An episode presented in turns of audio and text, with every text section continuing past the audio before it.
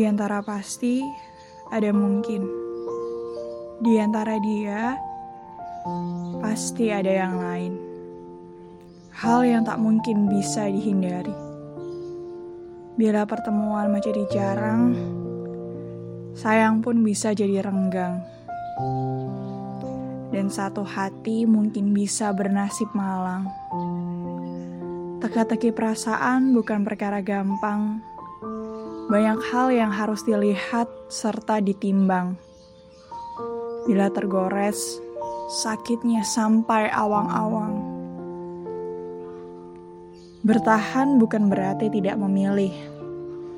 Namun, bertahan akan lebih baik karena bertahan tak sepenuhnya berpasah diri. Sesungguhnya tiada manusia yang sempurna. Kisah di balik kisahnya mengantarkannya menjadi pribadi yang lebih benar di hari depan. Maka cukupkan diri dengan satu hati. Jangan tinggalkan yang pasti untuk yang mungkin. Karena belum tentu yang mungkin bisa menerima sehebat yang pasti.